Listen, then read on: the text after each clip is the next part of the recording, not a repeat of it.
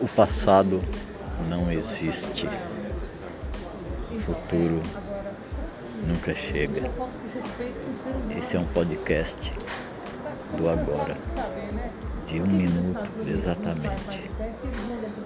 Esse minuto que já está invadindo o futuro e recordando um pouquinho passado, apenas para formar a opinião presente. Quem quiser saber sempre será. Assim um minuto. A vida não é nada mais do que um minuto vivente. Esse será o meu podcast eterno, agora, para sempre.